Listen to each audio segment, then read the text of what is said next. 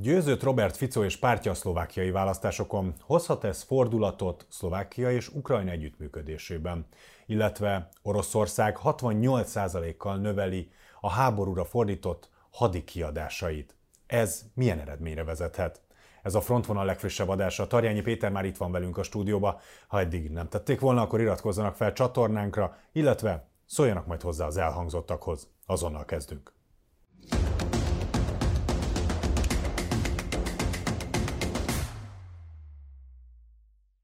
Szia Péter, köszöntelek itt a Én is üdvözlök mindenkit. Hát az egyik, ami talán a legérdekesebb hazai szempontból, legalábbis nagyon erre volt tematizálva az elmúlt egy hétbe, kettőbe a, a közélet és a közbeszéd, az az, hogy vajon Orbán Viktor szövetségesének kikiáltott Robert Fico győzhet-e a választáson, hiszen Robert Fico nagyon-nagyon azt hangsúlyozta, és arra a narratívára feküdt rá, hogy ő másfajta politikát fog folytatni, és nem kívánja tovább pénzelni Ukrajnát, és, és segíteni az Oroszország ellen folytatott háborúban. Hozhat-e ez bármilyen változást, hogyha lesz egy magyar, szlovák, és majd az lengyel választások még a nagyon-nagyon nagy döntő hát regionális szempontban. Igen, Igen. tehát hogy ugye az is nagyon döntő lehet. Hogyha összeáll egy ilyen lengyel, szlovák, magyar tengely, hozhat-e egyfajta változást, történhet-e nagy befolyás a háború alakulásában? Én azt gondolom, hogy jól mutatja mind Lengyelország, mind pedig Szlovákia választási kampányában, hogy kiemelten kezelték az orosz-ukrán háborút. Tehát, hogy nyilvánvalóan ez nem csak Magyarországon, hanem egyébként Kelet-Európában és teljes Európa, az Európai Unió teljes területén tematizálja, úgymond, a, a kommunikációt. Az, hogy meglepetés született a szombati szlovákiai választásokon, ez olyan szempontból érdekes, és itt most nem akarok ilyen választási értékelést tartani, de ismételten ugye azt elismerték a közvéleménykutatók, hogy mindenre számítottak, csak erre nem. Tehát, hogy a közvéleménykutatás előzetes eredményeivel szembe születtek eredmények. Viszont azért szeretnék egy ilyen furcsa párhuzamot hozni, mert hogy Európában több helyen történt és történik az elkövetkező időszakban még választás. Az egy dolog, hogy egy párt megnyer egy választást, akkor lefutott igazán a meccs, hogyha tulajdonképpen saját maga képes kormányt alakítani. A legtöbb esetben, ezt láthattuk egyébként Németországban, de láthattuk most például Spanyolországban is, nem annyira egyszerű egy koalíciós egyeztetés, különösen akkor nem, és ez ugye Szlovákiára nagyon igaz, hogyha olyan fajta befutói eredmény születik, amiben Ficóékat ugyan alulmérték és ők nyertek, de azt a párt erőt, azt a, azt a csoportosulást politikai szempontból, amelyik közös platformon volt Ficóékkal, az az erő az úgy néz ki, hogy nem jutott be egyáltalán a, a, a parlamentbe. Ami azt jelenti, hogy Ficóék rákényszerülnek arra, hogy egyeztessenek, koalíciós egyeztetéseket folytassanak más pártokkal. És itt van az, amiben általában az elmúlt 30 év európai választási eredményeit, ha tekintjük, az az alapprogram, amit egy választási kampányban megfogalmaz egy párt, elkezd finomodni, különösen akkor, hogyha kénytelen, kelletlen valamilyen fajta kényszerszövetségben kell valakivel kormányt alakítani. Ennek az egyik útja, tehát ugye két útja van, az egyik útja az, hogy nem sikerül a kormányalakítás, és van a másik, hogy igen, viszont innentől kezdve azokat a választási programokat, amelyeket az erők, a választási erők megfogalmaztak, össze kell fésülni. És ebben azért azt látom, hogy Ficóék álláspontja az elkövetkező időszakban, hogyha tényleg koalíciós partnert szeretnének maguk mellé és kormányt szeretnének alakítani, finomodni szükséges. Ez Lengyelországban, és itt most ugye az alapkérdésed az orosz-ukrán háborúra vonatkozott. Én azt gondolom, hogy Szlovákiában az orosz-ukrán háborúhoz kapcsolódóan Ficóéknak a véleménye finomodni fog. És egyébként nem csak ennek kapcsán, hanem például a migráció megítélésében, hát most ha megnézed a hétvégi híreket, fölröppent, hogy Ficó azonnal bejelentette, hogy zárni kell a magyar határszak, aztán utána kiderült, hogy ez nem teljesen így történt, vagy nem ez volt az ő pontos kommunikációja, de például a migrációhoz kapcsolódó kérdésekben nagyon markáns álláspontjuk van, és egyáltalán a tekintetben is, hogy mi éri meg, és meddig menjen el az Európai Unió az orosz-ukrán háború támogatása kapcsán. Lengyelországban ez egy kicsit más megítélés alá esik. Egyrészt Lengyelországban van minden egyes vita ellenére, amit az elmúlt hetekben látunk, és egyébként, ha visszaemlékszel, pont a legutóbbi adásban beszéltem arról, hogy ugyan a, a Gabona egyezménye kapcsán az, a Varsói kormányzat nagyon komolyan behúzta a kéziféket, de ezt is mondtam, hogy, hogy ez finomodni fog, és nézd meg, hogy pontosan ez történt.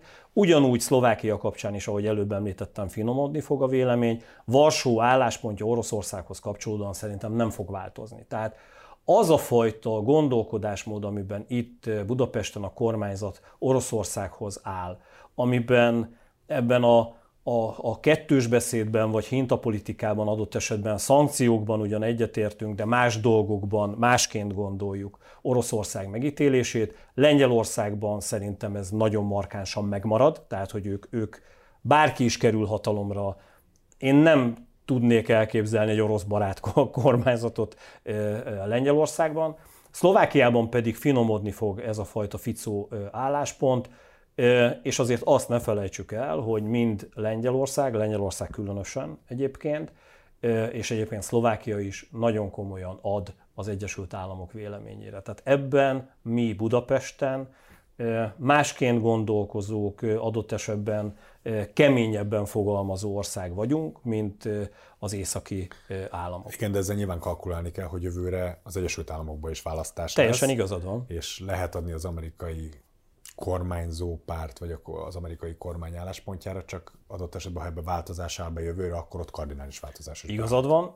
Ennek ellenére én továbbra is azt az álláspontomat tartom, hogy ha a republikánusok elnökjelöltje meggyőződik arról, és nyer egyébként, hogy az a helyes álláspont, amit a demokraták képviseltek a háborúhoz kapcsolódóan, és addig azért ne felejtsük el, hogy több mint egy év van, akkor a republikánusok ugyanúgy tovább viszik adott esetben a demokraták gondolatait. Ilyet láttunk már, erről mi is beszéltünk. Tehát ezért mondom, hogy én ezt mindig kellő óvatossággal kezelem. Nagyon sok szakértő oldaláról azt látom itthon, hogy azt mondják, tehát hogy itt van egy ilyen eredményhirdetés, annak ellenére, hogy még nem tudjuk, hogy ki lesz az Egyesült Államok elnöke. Ha a demokraták maradnak, akkor Ukrajna támogatása marad, ha a republikánusok jönnek, akkor Ukrajna támogatása megszűnik. Ez egyáltalán nem ennyire éles és sarkos álláspont, és egyébként meglepődhetünk, mert a demokraták oldaláról pont az elmúlt héten egy olyan lista került Kiev kezébe, ahol nagyon precízen meghatározzák, és elsősorban a korrupció vonatkozásában,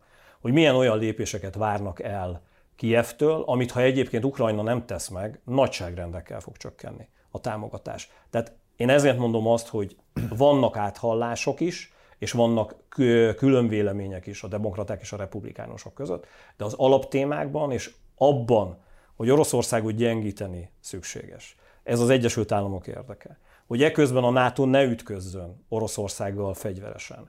Ezt tegyen meg proxy háborúban egy másik ország, esetünkben Ukrajna.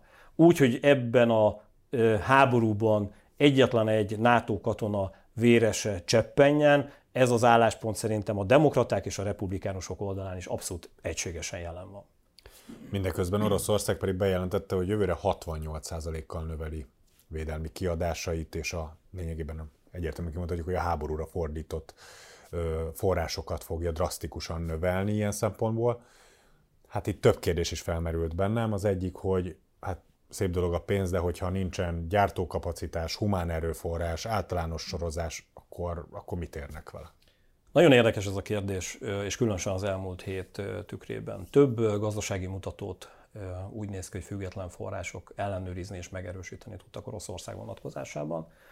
És az látható, hogy az orosz gazdaság egyébként nem térdelt le a szankciók miatt. Amiben nagyon komoly segítséget kapott, és amivel nem számolt sem az Egyesült Államok, sem pedig az Európai Unió a szankciók kapcsán, és ebben én is felvállalom azt, hogy tavaly mást gondoltam, az az, hogy két nagyhatalom, az egyik Kína, a másik India nagyon komolyan Oroszország segítségére sietett gazdasági szempontból. És, és itt jön a második rész, ami azóta kiderült, és az elkövetkező hónapokban szerintem ez az egyik legnagyobb feladata a NATO országoknak és az Egyesült Államoknak, hogy miközben több európai és nyugati amerikai nagyvállalat is bejelentette, hogy kivonul Oroszországból, megszünteti a kereskedelmi tevékenységét, gyártási kapacitásait, egyéb export és import tevékenységét, tehát mindenfajta gazdasági tevékenységét, közbeiktatott országokkal, esetünkben például Kína, India, de Kazasztán is,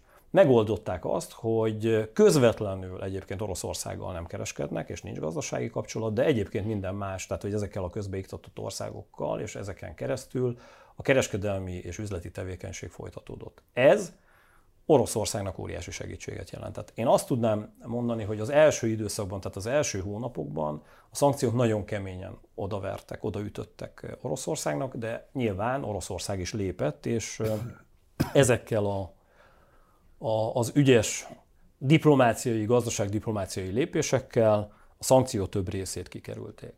A szankciók igazán három területen, három fő területen jelentkeztek. Ugye egyrészt a, az energetikához kapcsolódott a földgáz kőolaj témakörökben. Ebben azért Európa a vezetékes földgáz tekintetében behúzta a kéziféket, de a, a, az LNG gáz ö, ö, kapacitásban azt láthatjuk, hogy egyébként még mindig Európa vásárol Oroszországtól. A másik nagyon fontos, ez a katonai technológiák. Ebben volt megint csak egy, egy nagyon komoly bezuhanás, viszont azt látjuk, hogy az elmúlt másfél-két hónapban csempészeti és ezekkel a, a kereskedelmi tevékenységekkel Oroszország olyan vezérlési technológiákhoz is hozzájut, amihez, amivel kapcsolatban azt gondoltuk, hogy erre nem lesz képes. Ez nagyon egyszerűen lelepleződött, mert sorra lövik le hogy az ukránok az orosz harci drónokat, és amikor darabokra szedik, akkor érdekes módon amerikai, brit, német, lengyel, olyan vezérlési és, és elektronikai technológiákat találnak ezekben, ami, ami érthetetlen, hogy hogy került az orosz gyártósorokra. Ezt is valahogyan megoldotta Oroszország, de még egyszer mondom, és ezt szeretném, hogyha értenék a nézők, hogy ez mindig pillanatfelvétel. Tehát, hogy az, ami, ahogy pillanatfelvétel volt a háború elején, hogy a szankciók hatottak, ugyanúgy egy mostani pillanatfelvétel, hogy bizonyos szankciórészek nem hatnak egyáltalán, vagy csak részben hatnak. És van, amit teljesen hat, és ez, amire mind Kína, mind India nagyon komolyan odafigyel, és ez összeköthető ezzel a komoly pénzmozgással és, és pénzügyi növekedéssel, ami az orosz hadsereg oldalán látható hogy vannak olyan gyártási technológiák, ezek kritikus technológiák, amin keresztül te korszerű fegyverzeti rendszereket tudsz gyártani. Ezeknek egy jó részét Oroszország mindig is külföldről vásárolta. Ebben nem sikerült Oroszországnak áttörést elérnie, egyszerűen azért, mert Kína is és India is érzi, hogy na ez az a vörös vonal, amire nagyon ráugrik a nyugat. Gondold el, hogy olyan gyártósorok kerülnek át Oroszországba, amin keresztül mondjuk egy-két éven belül olyan precíziós csapásmérő technológiákkal rendelkezik Orosz, rendelkezne Oroszország, mint egyébként most a nyugodt oldaláról, ami jelen van. És ehhez kapcsolódóan van szüksége Oroszországnak egyre több pénzre. És az látható, hogy az, az orosz gazdasági rendszer, most sarkosan fogalmazok, tulajdonképpen hadigazdás, hadigazdálkodásra állt át. Óriási tőkeinjekció és a kereskedelmet, illetve a gazdaságot pörgető jelenség az, hogy az orosz hadsereg, mint megrendelő, nagyon komoly kereskedelmi lehetőségeket teremt, beruházásokat teremt az orosz gazdaságnak. Nyilván ez addig lesz így, amíg tart a háború, és itt jön az, amit előbb mondtam, hogy a harmadik szankciós lépés, magyarán az, hogy ne kerüljenek ilyen gyártósorok orosz kézben, ezt nagyon komolyan akadályozni fogja a nyugat. Érdekesek a számok egyébként. Az orosz-ukrán háború kitörése előtt éves szinten, és most nem precíz számokat mondok, nagyságrendeket. Megközelítőleg 600 és 650 milliárd dollárt költött el egymaga a védelmi költségeire az Egyesült Államok. Az, az, az őket követő 6-8 ország, tehát Oroszország, Kína, Franciaország, Németország, Egyes. Japán, Egyesült Királyság. Királyság összesen nem költöttek annyit, mint az Egyesült Államok önmaga. Ez nagyságrendileg úgy néz ki, tehát előbb mondtam 600-650 milliárd dollár éves szinten az Egyesült Államok. Ugye őt követte Kína megközelítőleg ilyen, ilyen 100-130 milliárd dollárról, ugye ők is folyamatosan emelték, utána jött Oroszország, ilyen 70-80 milliárddal, és akkor ilyen, most ilyen viccesen hangzik ez, bocsánat, tehát így, így dobálózom a, a 10 milliárd dollárokkal, tehát egy ilyen 50 és 60, 50 és 70 milliárd dollár közötti éves költségvetésben volt Franciaország, Németország, illetve az Egyesült Királyság. Ezt mindenki nagyon komolyan megemelte. Csak egy konkrét példát hadd mondjak, miközben Oroszországról beszélünk, Japán például nem szabad elfelejteni.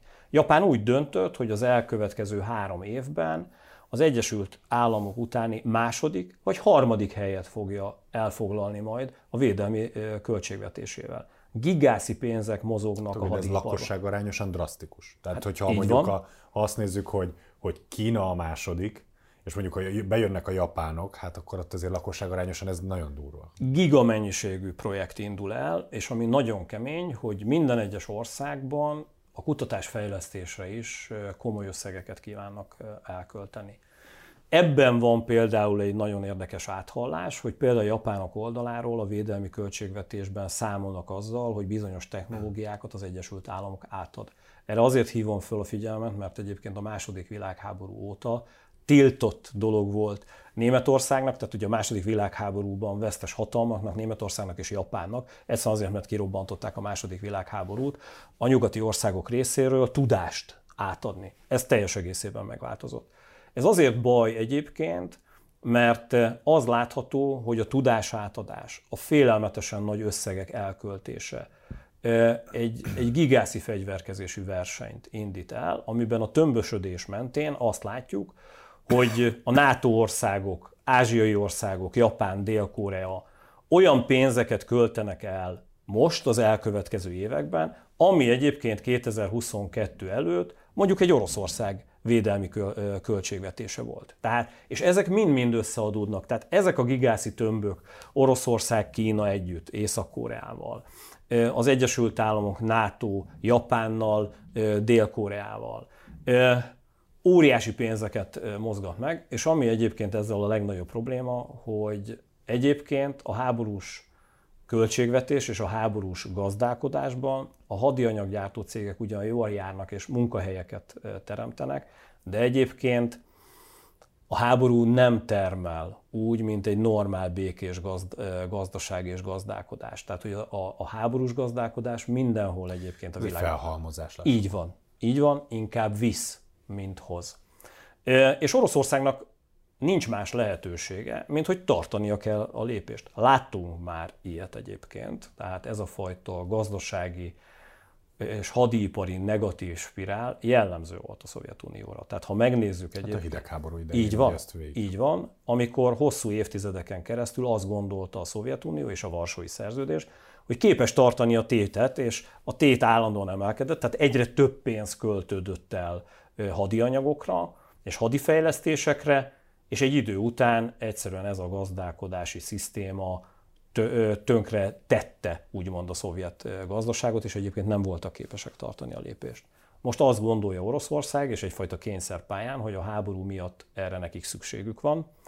Számtalan olyan intézkedés van, ami milyen elgondolkodtatott például az elmúlt héten is. Tehát most hadd mondjak teljesen más, de, de összekapcsolódik, hogy augusztus hónapban egy rendeletet írt alá Putyin elnök, ami arról szól, hogy az iskolákba vezényelnek megközelítőleg tízezer orosz katona veteránt, akik egy új tantárgyat kezdenek el tanítani a kisdiákoknak, negyedik osztálytól, tehát hogy általános iskola, tehát ilyen 9-10 éves kortól, fegyverek szét- és összeszerelése, a, a felsősöknek alaptaktikai elemek, tehát hogy hogyan kell mozogni fegyverrel, a középiskolákban, hogy hogyan kell kisebb egységekben együttműködni. Az látható, hogy Oroszország nagyon komolyan egyfajta háborús készülődésben van. És ha ezt összerakod azzal, hogy ilyen mennyiségű pénzt költenek, ami hidd el, hogy jövőre még több lesz, tehát ugye ez mindig emelkedik. Ez automatikusan egy olyan feszültséget hoz, amiben én azért tartok az eszkalációtól. Régen is mondtam, most is mondom, hogy az a társadalom, amelyik egyébként háborúra készül, elő vagy utóbb azt a háborút megkapja. És ez viszont is igaz, tehát a nyugati társadalmakra is abszolút igaz. Ez nem jó, és egyértelműen ezért mondom azt, hogy Gazdasági szempontból, tehát én nem beszélnék világháborúról, de gazdasági háborúról bolygószinten abszolút beszélnék. Ezt mondtam ezelőtt több hónappal, és most is ez az állításom pontosan ezeknek a dolgoknak az összefüggésében. Beszéljünk kicsit a, ugyanakkor viszont a frontvonalakon zajló háborúról. Első körben említsük meg azt, hogy hát az ukránok most már sokadjára konkrétan próbálkoznak a krimi híd elpusztításával, és hát nagyon nagy jósnak kell lennünk, ha azt mondjuk, hogy előbb-utóbb egy lövedékbe fog találni? Az, hogy egy lövedékbe talál, az szerintem száz százalékig biztos. Tehát, hogy ez eddig is így volt, nagyon komolyan védik a Kercsi hidat, ugye az oroszok. Két útvonalon lehet a Krímfélszigetet ellátni. 2022. február-márciusa előtt csak a Kercsi hídon lehetett ellátni Oroszország részéről üzemanyaggal, munícióval, élelmiszerrel, ivóvízzel a Krímfélszigetet és az ott élő lakosságot, illetve a hadsereget is. Az orosz előrenyomulásnak köszönhetően létrejött egy szárazföldi útvonal is, ami egyébként az Azovi tenger partján húzódik és tart a Krímfélszigetre. Ezt a szárazföldi útvonalat próbálja most már hónapok óta, három és fél hónapja elérni Ukrajna a szárazföldi támadásokkal. A szárazföldi támadások kapcsán is egy kicsit, hogyha beleugorhatok így a napi történésekbe, lépésről lépésre halad nagyon-nagyon lassan az ukrán haderő előre. Kritikus az továbbra is, hogy Zaporizsé megyében, Robotine térségében, Verbove térségében, Tokmag irányába előre tudnak-e nyomulni. Az, hogy naponta és nézem az ukrán híradásokat is, amikor arról beszélnek, hogy egy erdő részletet sikerült elfoglalni, tehát ilyen 150-300 méter, egy kilométer, egy kilométer az már, az már egy komoly előretörés, tehát hihetetlenül lassú ez a, ez a tevékenység. És ez jellemző egyébként a frontvonalak mindegyik igen, jelenleg? Igen. E, igazán álló háború van, és egy ilyen lassú felmorzsoló taktikával gondolta Ukrajna az elmúlt három-három és fél hónapban ebben a fő irányban megtörni az orosz haderőt. Ha bejön az esőzés, akkor én azt gondolom, hogy ez kudarcot vallott. Egyébként az alapelveket tekintve, ami a háború negyedik ütemére vagy ötödik ütemére ki hogyan számol vonatkozott az ukrán tavaszi-nyári offenzíva kapcsán, én azt gondolom, hogy az alapkitűzött célokat most már kijelenthetjük, hogy nem fogja elérni Ukrajna. Tehát én azt gondolom, hogy idén, ha csak valami csoda nem történik, az Azovi tenger partját, és az, amiről beszélgettünk, azt a szárazföldi útvonalat, ami a Krímfélszigetet ellátná, véleményem szerint nem fogja elérni Ukrajna, és nem tudja leállítani ezt a szárazföldi utánpótlási folyosót a Krímfélsziget felé. És itt jön az, amit te kérdeztél, hogy akkor meg kéne próbálni a másikat, tehát ugye a Kercsi hídat, és ezzel kapcsolatban azokkal a precíziós technológiákkal, azokkal a, most például bejelentek, bejelentettek egy új e, tengeri drónfejlesztést az ukránok, ami azért érdekes, mert nagyon látható az is, hogy a fegyver fejlesztésbe is Ukrajna elkezdett a háborúhoz kapcsolódóan fölpörögni. És olyan eszközöket tesztelnek, amelyeket az elkövetkező hetekben, hónapokban szerintem éles körülmények között bevetnek, és én azt gondolom, hogy elő vagy utóbb a nagy számok törvénye, tehát a nagy számok, a nagy, a nagy mennyiségű támadás miatt a Kercsi híd e, rombolása folyamatos lesz, és elképzelhető az is, hogy az elkövetkező hónapokban, tehát az év végéig sikeresen Kercsi híd működését akadályozni és megsemmisíteni, és képes lesz Ukrajna. Ilyen szempontból ez nyilván nagyon fáj Oroszországnak, de ott van még a szárazföldi folyosó, amin keresztül ez tud működni.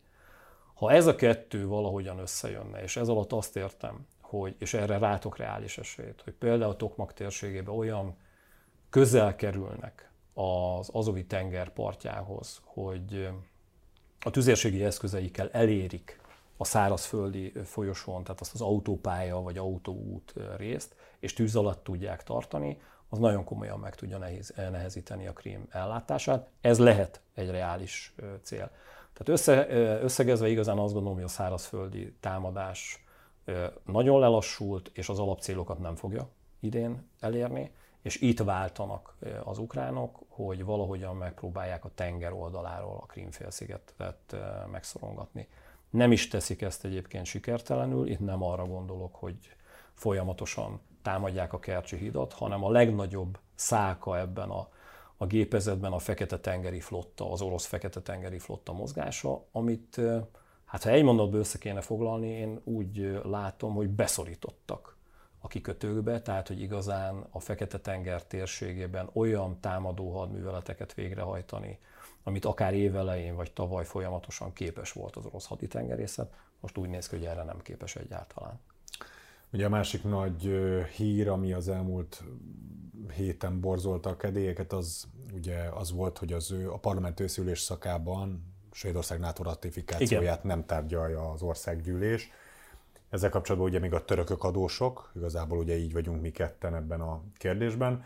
Na most Erdoğan elnök jelezte, hogy az amerikai vezetés Bidenék felé hogy ő F-16-osokra szeretne engedélyt kapni, és hogy Törökország F-16-osokat szerezhessen. Mi pedig ugye bocsánatot szeretnénk kérni, hát ki mit szeretne elérni annak érdekében, hogy Svédország tagja lehessen a NATO-nak. Nézzük először hadászati, háborús szempontból, hogy a törököknek ez miért fontos, és hogy miért akarják ezt megszerezni, és igazából, hogy Magyarországot milyen helyzetbe hozza az, hogy utolsó európai államként tényleg nem nem vesszük előre a svédek támogatását. Én azt gondolom, és továbbra is azt állítom, hogy Svédország elő vagy utóbb NATO ország lesz. Tehát, hogy, ezt hogy, a magyar kormány sem nagyon vitatja. Igen. Volt, ezt, ezt nem igazán politikai szempontból ezt a szakértőknek jelzem itthon, mert ebben is az elmúlt egy hétben itt azért komoly és parázs vita lett, hogy, hogy a magyar kormányzat képes lesz politikai szempontból azt elérni, hogy a svédek ne lépjenek be a NATO-ba. Ezt, ezt, ezt nem tudom elképzelni. Nyilvánvalóan, és ezt nagyon jól látod, hogy, és ezért is fogalmaztam úgy többször a médiában az elmúlt héten, hogy egyfajta alkudozást látunk. Mindenki kérhet ilyenkor. A törököknek lehetőségük van haditechnológiára, gazdasági kérések megfogalmazására, nekünk bocsánatkérésre van lehetőségünk én azt gondolom, hogy ezt nem is akarnám túlragozni. A katonai szempontból, hogy miért van F-16-osokra szüksége a Törökországnak, és tegyünk különbséget F-16-os és F-16-os között is. Egyébként Törökország rendelkezik F-16-os repülőgépekkel, de nyilván ennek sokkal korábbi változataival, és az F-16-os repülőgépnek az új generációi kifejezetten jó vadászrepülő és vadászbombázó lehetőségekkel és paraméterekkel rendelkeznek. Törökország egyébként nem az F-16-osokkal akart foglalkozni, úgy volt, hogy a legkorszerűbb F-35-ös rendszereket fogja megkapni. Viszont azzal, és ez egy óriási parázsvita volt Ankara és Washington között, hogy Washington többször figyelmeztette Törökországot, hogy úgy próbálkozzanak Oroszország felé kacsintani légvédelmi rendszerek tekintetében. Ez a legkorszerűbb ugye az S-400-as orosz légvédelmi rendszer, hogyha ezeket beszerzi Ankara, abban az esetben az Egyesült Államok leállítja az F-35-ös programot Törökország irányába. Ez megtörtént egyébként, tehát hogy S-400-asokat eh, vásárolt Törökország, egy részüket már le is szállította Oroszország, és úgy döntött, és egyébként katonai szempontból azt kell, hogy mondjam, hogy van benne logika. A török hadseregnek egyrészt saját gyártási kapacitásai is vannak, szárazföldi fegyverzeti rendszerek, harckocsik tekintetében, lövészpáncélosok tekintetében. És nem is rosszak, ugye és a vitránokat Így van, így van. Tehát kifejezetten jó minőségű eszközökkel rendelkeznek, vagy a Bayraktar drónokat, hogyha megnézzük, amit ugye Ukrajna is kiválóan tudott a háború elején használni.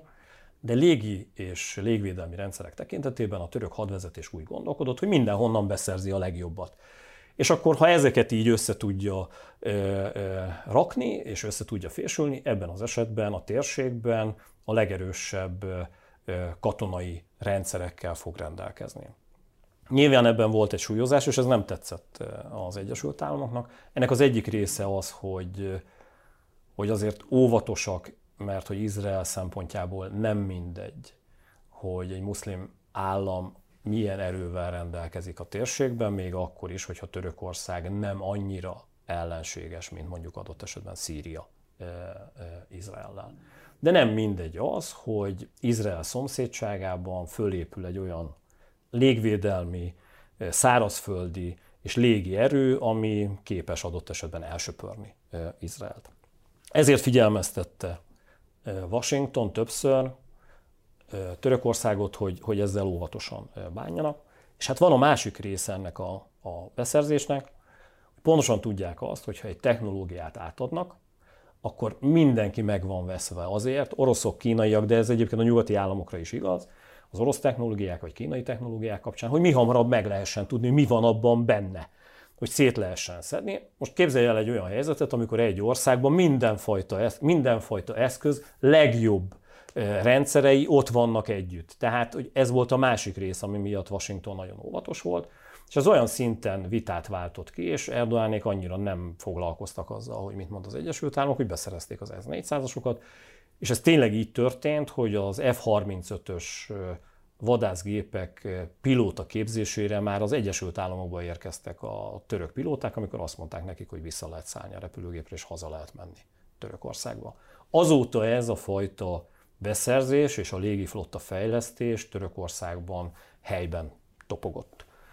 És azt tudja Törökország, hogy az F-35-öshöz nem fognak most már hozzájutni, Izrael egyébként már hozzájutott, és tudták azt, hogy ez egy olyan kis kapu, amin keresztül az van, hogy jó, mi léptünk valamit, ami nem tetszik az Egyesült Államoknak, azt nem fogjuk megkapni az előzőekben felsorolt érvek miatt, ami Izraelnek van, de van azért jó technológia, és hát akkor miért ne kérjük meg az F-16-ost? Magyarán Svédország kapcsán megkérik az árát az igennek, és azt mondják, hogy egyébként az F-16-osok ráncfelvart, jó paraméterekkel rendelkező változatait hadd kapják meg, és nem csak erről van szó, ugye ők mindig úgy kötnek üzleteket, hogy nagyon fontos Törökországnak, hogy bizonyos gyártási kapacitások is az országban legyenek. Ez munkahelyeket is teremt, másrészt meg sokkal könnyebb az alkatrész ellátása. Lényegében, lényegében elérik azt, hogy Törökországban gyártsák ezeket a vadász. Részben, tehát nem teljes egészében, tehát általában például a repülőgépgyártások kapcsán nem mindegy, hogy mondjuk a sárkány szerkezete, tehát magának a repülőgépnek a külső vász szerkezete,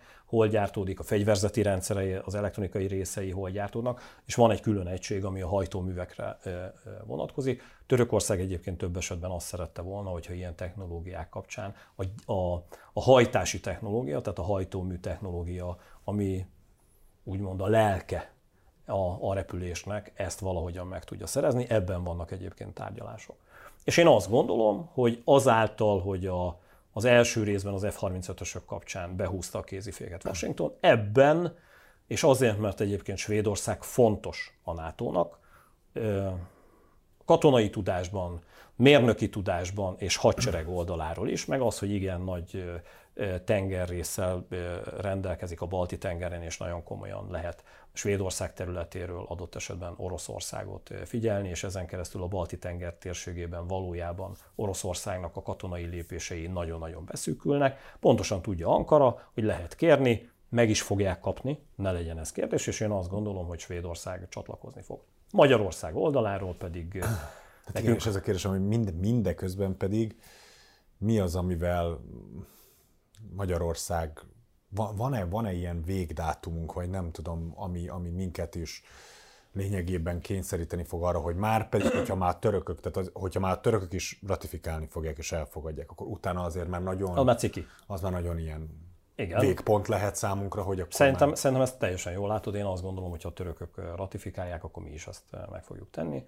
Én azt gondolom, hogy ez klasszikusan megint az a fajta rossz tárgyalási taktika, amiben, tehát hogy van értelme a tiltakozásnak, van értelme az időhúzásnak, ha politikailag az országod ezzel nyer valamit. Ha erre az egész dologra ránézünk, és egyre inkább ezt látom, Törökország jól fog kijönni ebből a helyzetből, Magyarország viszont nem, és én azt látom egyébként, hogy Ankara és Budapest között biztos, hogy volt kommunikáció a tekintetben, hogy ezt... De ezt nagyjából el is ismerték igen, a kormányzati felek, hogy erről igen, volt hát ha, tehát hogy mondjam, elismerték, de hivatalosan nem. Hivatalosan. De én azt gondolom, hogy volt egy nagyon komoly egyeztetés, és ebben mi együttműködtünk a törökökkel. Az a bajom ezzel, hogy akkor láttam volna ennek értelmét, biztonságpolitikai szempontból például, ha ezzel valamit nyer az ország. Tehát valamiben megállapodunk a svédekkel, és tényleg keretes szerkezetben úgy néz ki, hogy nekünk a bocsánatkérés marad ebben az üzleti lehetőségben. Azt hiszem, hogy és, és tényleg az elkövetkező időszakban véleményem szerint Svédország NATO ország lesz. Tehát ez, ez, aki arról beszél, hogy ez meghiúsul, szerintem fordítva ül mindenen. Péter, nagyon szépen köszönöm, hogy ezen a héten is a vendégünk voltál, és kifejtetted a véleményedet a felhozott témákkal kapcsolatban. Maradt még bent, úgyhogy lett volna még mivel folytatnunk, de majd folytatjuk természetesen jövő héten, és önök is tartsanak velünk. Ismételtem, hogyha nem iratkoztak fel, akkor mindenképpen kapcsoljanak a feliratkozás gombra, nyomjanak a csengőre, hogy értesüljenek adásainkról, illetve szóljanak hozzá az elhangzottakhoz, és mondják el véleményüket. Hamarosan, egészen pontosan jövő héten szerdán, friss adással jelentkezünk, akkor is tartsanak velünk, addig is viszontlátásra. Viszontlátásra. A műsor a Béton partnere.